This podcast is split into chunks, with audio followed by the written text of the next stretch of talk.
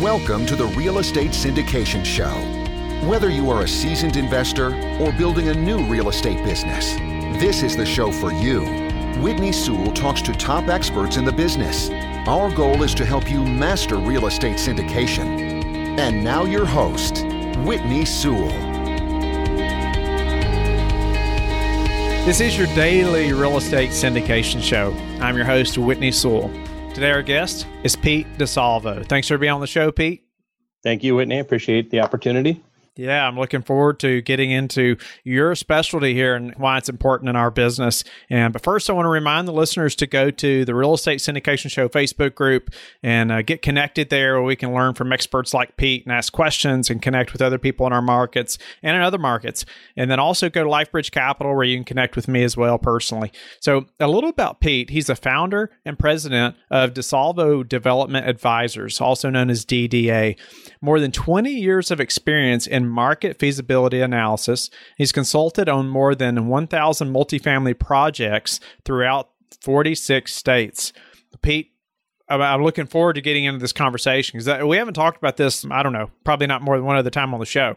And so, it, you know, the, talking about this analysis and feasibility study, I mean, what that is exactly. I'm sure there's listeners that are saying, "What is that?" And so, and so we need to know what that is and why it's important. But I'd love for you to back up and tell me, you know, what you do and how you got into this type of business. Sure. So I am considered a market analyst and development consultant. I cut my teeth in the mid 90s with national syndicators with uh, the low income housing tax credit program. Since then, I've moved on to work for a lot of market rate developers and investors, apartments, medical, some student.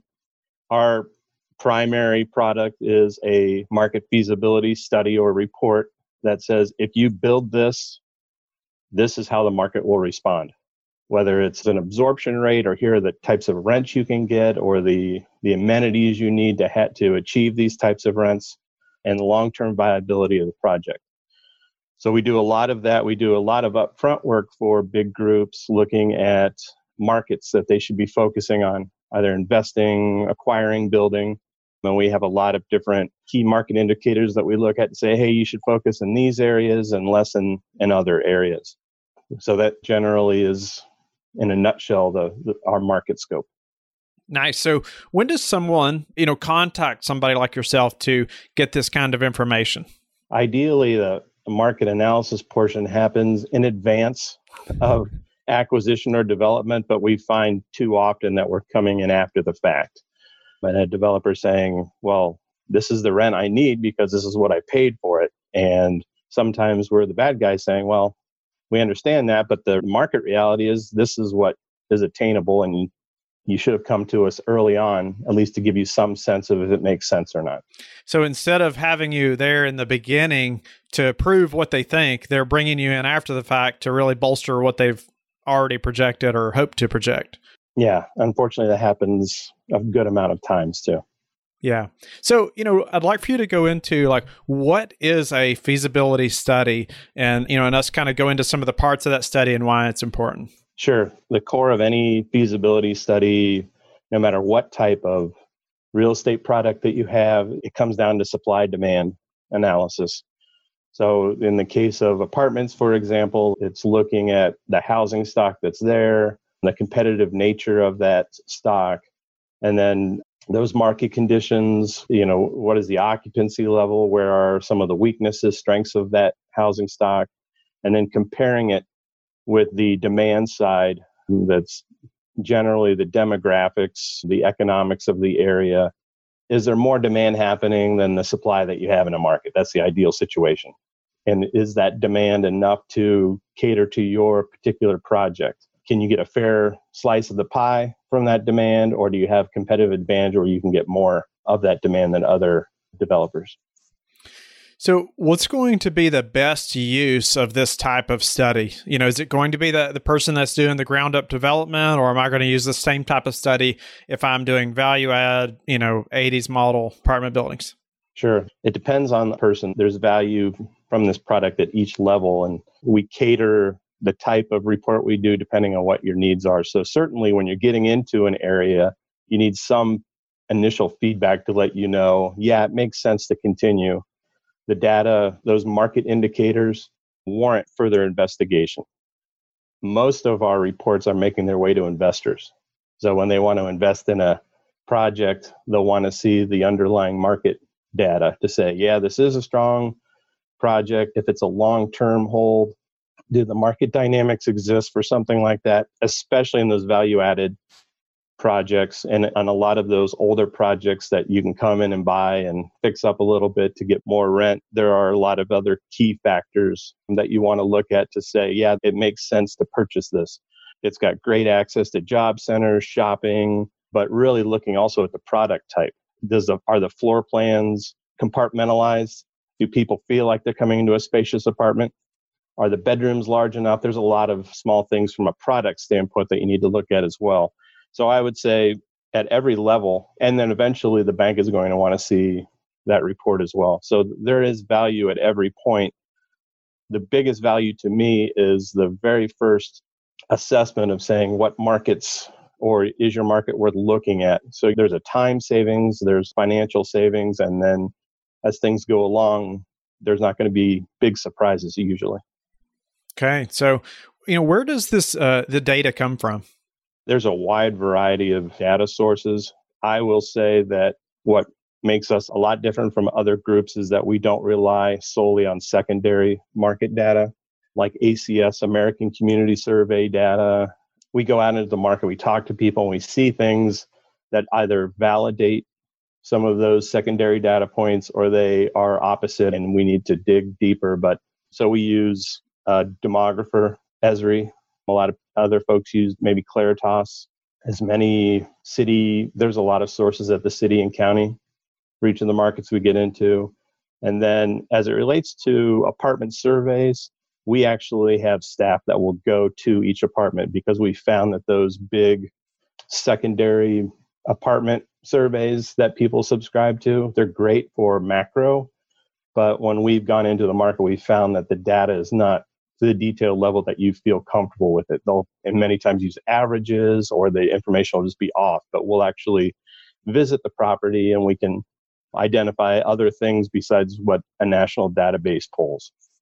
Okay. So you all are actually traveling to the market or you have staff that are actually going to the, uh, the apartment building or the location and other probably locations around the area as well. I mean, that's pretty detailed or, or that's some work. It is. It's what separates us from some other groups that rely solely on secondary data. And some of that, we're considered a boutique firm. Most of the stuff I have my hands all over, most of the stuff, but some of the larger firms are having kids coming out of college that are jumping in there. They don't, may not know the questions to ask, and the analyst may not even be in that market. So we take pride in saying, hey, you know i'm at your market. I know the types of questions to ask. I've seen so many different things that i'm going to bring that to bear on your study. What's a typical cost of a report like this? It can range if you're talking preliminary type of assessment it can just be a few thousand dollars. I would say probably nationally the average is around five to 6500 5000 to 6500 for a, a full study. Again we customize ours to the client so there's times when you just don't need all the fluff. And and we want to get to the core issue and and it'll cost you less yeah. So, I mean, it's a, you know, when you're considering, especially a big development deal, you know, investing a $100 million, you know, five grand to have this type of detailed study is a shot in the bucket. I mean, and, and is great information that you probably wouldn't know otherwise. I love having outside eyes on details like that, you know, whether it's the underwriting or whether it's the market information, you know, somebody that's a third party like yourself that's not biased, you know, or swayed maybe one way or the other. Sure. And I'd like to think on many of the studies that I do that I bring the value in terms of actual rent revenue well exceed the 5000 for us identifying hey if you know if you added this amenity you're going to be able to get $20 more in your rent or whatever the case may be or hey we're underpriced. You may have bought a value added asset but the reality is today without making any improvements you could jump your rent.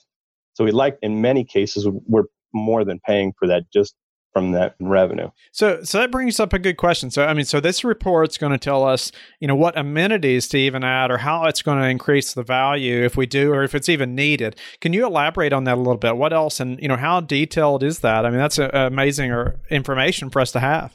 Sure. So, by us physically going into each of the markets, we understand what amenities are attached to each of the apartments that allow them to get to those rent levels.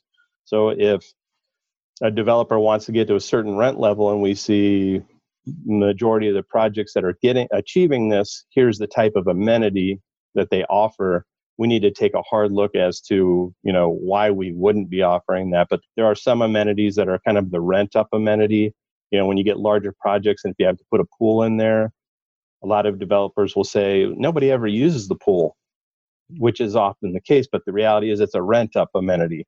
And if people are looking at several apartments and you're the one without a pool or a fitness center, you know, even I like to think I would be working out all the time with a membership, but the reality is people don't do it a lot. But it's to have that there, the run up amenity is really important. So we'll look through all of those, not only project amenities, but unit amenities.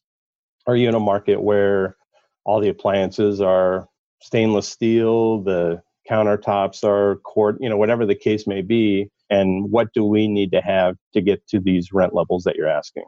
That's a good point that you brought up too, like project amenities versus the unit amenities. So you all are going to help us to think through: should we go the extra? You know, put in the extra investment and put in granite as opposed to a cheaper type of countertop. Is it going to get us the extra rent to make that justifiable? Is that correct? Yeah, and a lot of it's going to have to do with the size of your project. If all developers have a different number and maybe it's 70 units maybe it's 100 units where they say here's where i can start to pay for amenities project amenities. You know if you have 40 units for example I'm, you it's not realistic to think you can put project amenities into the property. So we want to make sure that you're also not adding amenities that aren't going to see a revenue benefit you know just to add them. And how long does a report like this normally take? It's usually a four to six week process. We have some developers that run to us really quickly and need something sooner. We may be able to do a preliminary, but sometimes we'll pass them along to some of those larger groups that you know that are pushing studies. You know, there are the Walmart of market studies that are pushing them through. So usually a, a four week is pretty much the minimum standard. And anything else uh, like good or bad or anything else this report's going to tell us that we need to be familiar with? Sure. So some of the indicators that we want to really take a good look at, some of those key market dynamics that we want to make sure exists is what's the market exposure of your property? Are you getting enough traffic that's driving by the property? If you're not, that has shown to be an, a big issue in markets where if you have, let's say, less than 10,000 cars a day that can see your property, that means you're going to have to put more money into marketing. You're going to have to have leasing agents may be running out every morning to try to put a sign to attract, but that's one of them because you want to have as many people know about that. You never know how they're going to, they may refer somebody, hey, I saw this apartment as I was driving by. That's really important. The surrounding land uses, they're not thought of a lot of times. And if the uses are not complementary to residential living, if it's light industrial or mini storage or other types of uses that aren't great, really compatible, that's something you want to take a strong look at. I guess the other thing is when we talked about a little bit is digging into your product, your floor plans, and looking at your unit mix. Are you really heavy in one unit size, and how does that relate to the demand? And sometimes there are areas where people just don't want to live. They're living there because the market is really strong, and that is happening across the country. So you have folks acquiring properties that are 95% or higher occupied and they think they're getting a great value or maybe they're overpaying for that but if there's a hiccup in the market it's sometimes that's the first one to get hit and we need to make sure that there's some those strong fundamentals are there so that you get through that time Awesome. No, that's some great information. Make, make sure strong fundamentals are there. Uh, digging in the floor plans, unit mix. You know, yeah, and that you brought up the surrounding land uses, and I don't hear people talk about that, but it could be so important. You know, knowing, uh, like you said, if is it industrial or storage or something that's not complementary to a residential space if we're developing a multifamily apartment building. So earlier you mentioned the absorption rate and other key market indicators. Would you just explain what that is a little bit for somebody that hasn't heard those terms before? Sure. So absorption rate or rent up, as it's often referred to. If you're opening a new project or you're gutting another one and reopening it, how many units can you expect to rent every month until you reach a stabilized occupancy? So if you have 100 apartments, how long is it going to take you to get to rent 95 of those apartments? And we will come in and say it's X number of units, an average X number of units a month, and that we would expect you get in to stabilize occupancy by a certain time. Now, there isn't some importance to the timeline because once you get past a year, you start to incur some turnover. And if you're looking a year, sometimes two years for a rent up, banks will frown upon that. They don't want to see a project in a really long term rent up. So that's a, another important factor. So, what's the hardest part, Pete, of getting a study done like this? Maybe as the operator or the developer, what's the biggest issue we're going to have? That's a good question. It is, and I hate to say it, it is unique to, it just depends on the market and the product type. Certainly, as it relates to new construction, we keep finding that the developer will come back and say, it, the construction was more than we expected. We need to get much higher rents. And they come back to us saying, please look at this again and tell us why this $1,200 rent can't be $1,400 a month. That's probably our biggest challenge and developers' biggest challenge is you get construction estimates and then by the time it's built, it's a whole nother number. Wow. So, what's a way, Pete, that you have improved your business recently that we could apply to ours? Well, we have incorporated GIS, a real heavy mix of GIS with our market data, so that a syndicator or investment group can come to us and say, hey, we're looking at this metro area, we're looking at, or tell us where to look, and we can provide maps that highlight those strong markets. Some of those key things that sometimes we lose sight of some of the easiest measures of a market. So we'll look at the building activity in the market, the actual permits that are occurring, and the renter household growth. In some of the markets, we see that the building permit activity over five year period has exceeded that growth.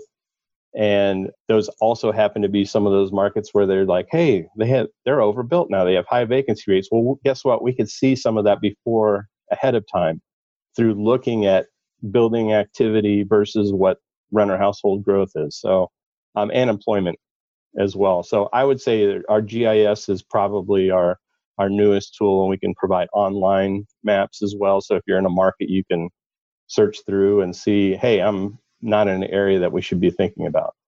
What's one thing that you would say has contributed to your success, Pete? Keeping an open mind and really having the experience of being all across the country and seeing mistakes made and you know lessons learned and and really giving that information to my new clients nice and uh, before we have to go tell us how you like to give back well occasionally we like to do some pro bono work for some of the local nonprofits and provide them some you know if they're looking to get a new business and provide them some market support and say here's some research that and that helps to forward their mission Nice. Tell the listeners how they can get in touch with you. Well, our, our website is ddadvise.com. It's D as in David, D as in David, advise.com. Our contact information is on it. Thank you very much. Awesome. Thank you, Pete. That's a wrap. Thank you. Appreciate it. Don't go yet. Thank you for listening to today's episode. I would love it if you would go to iTunes right now and leave a rating and written review. I want to hear your feedback. It makes a big difference in getting the podcast out there. You can also go to the Real Estate Syndication Show on Facebook so you can connect with me and we can also receive feedback and your questions there that you want me to answer on the show. Subscribe too so you can get the latest episodes. Lastly, I want to keep you updated. So head over to lifebridgecapital.com and sign up for the newsletter. If you're interested in partnering with me, sign up on the Contact Us page so you can talk to me directly. Have a blessed day, and I will talk to you tomorrow. Thank you for listening to the Real Estate Syndication Show, brought to you by LifeBridge Capital. LifeBridge Capital works with investors nationwide to invest in real estate, while also donating 50% of its profits to assist parents who are committing to adoption. LifeBridge Capital, making a difference, one investor and one child at a time. Connect online at www.lifebridgecapital.com for free material and videos to further your success.